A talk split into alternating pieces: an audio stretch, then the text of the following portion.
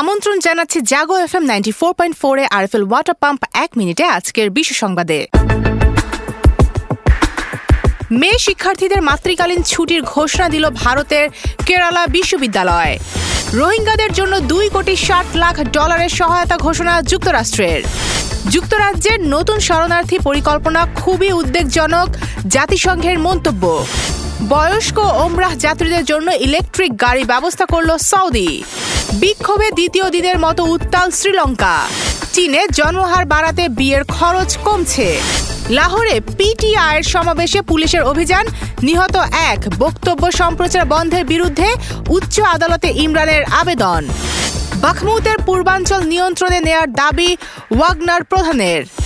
কানাডার জাতীয় নির্বাচনে চীনের হস্তক্ষেপের অভিযোগের বিষয়ে নতুন করে তদন্তের ঘোষণা জাস্টিন ট্রুডোর। মেক্সিকো একটি পরিত্যক্ত মালবাহী কন্টেইনার ট্রাক থেকে শতাধিক শিশুসহ তিনশো তেতাল্লিশ জন অভিবাসী উদ্ধার। আরএফএল ওয়াটার পাম্প এক মিনিটে আজকের বিশ্ব সংবাদ এ পর্যন্তই। সবাইকে শুভেচ্ছা।